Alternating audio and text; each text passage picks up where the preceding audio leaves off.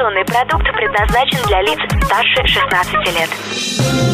Новое вещание в ритме планеты. Хочу новости. Три, два, один. Теплые новости. Всем привет! С вами Ирина Ишимова. Сегодня в выпуске теплых новостей. Новая система господдержки автопрома, выбор идеального шоколада, лучшие города для путешествий на 8 марта и плюшевая игрушка побывала на МКС.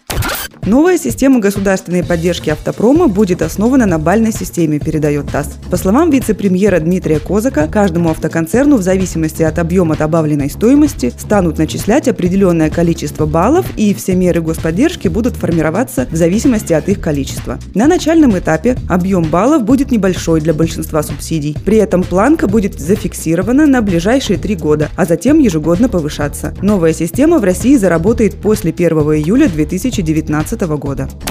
Роскачество рассказала о том, как выбрать вкусный, натуральный и полезный шоколад. Эксперты считают, что идеальный шоколад должен состоять из какао-масла, тертого какао и сахара. В состав также может входить лецитин, ванилин и сухое молоко. Кроме того, следует обратить внимание на маркировку продукции. Она должна включать наименование продукта, информацию об изготовителе, массу нетто, информацию о пищевых добавках, а также пищевую ценность продукта. Специалисты подчеркивают, что поверхность шоколада должна быть твердой, а структура однородной однородной. Роскачество также предупреждает, не следует бояться белого налета на поверхности продукта. Это маркер неправильного хранения шоколада. Сам по себе этот налет абсолютно безвреден и не влияет на качество и вкус. Напротив, он может указывать на то, что шоколад натуральный.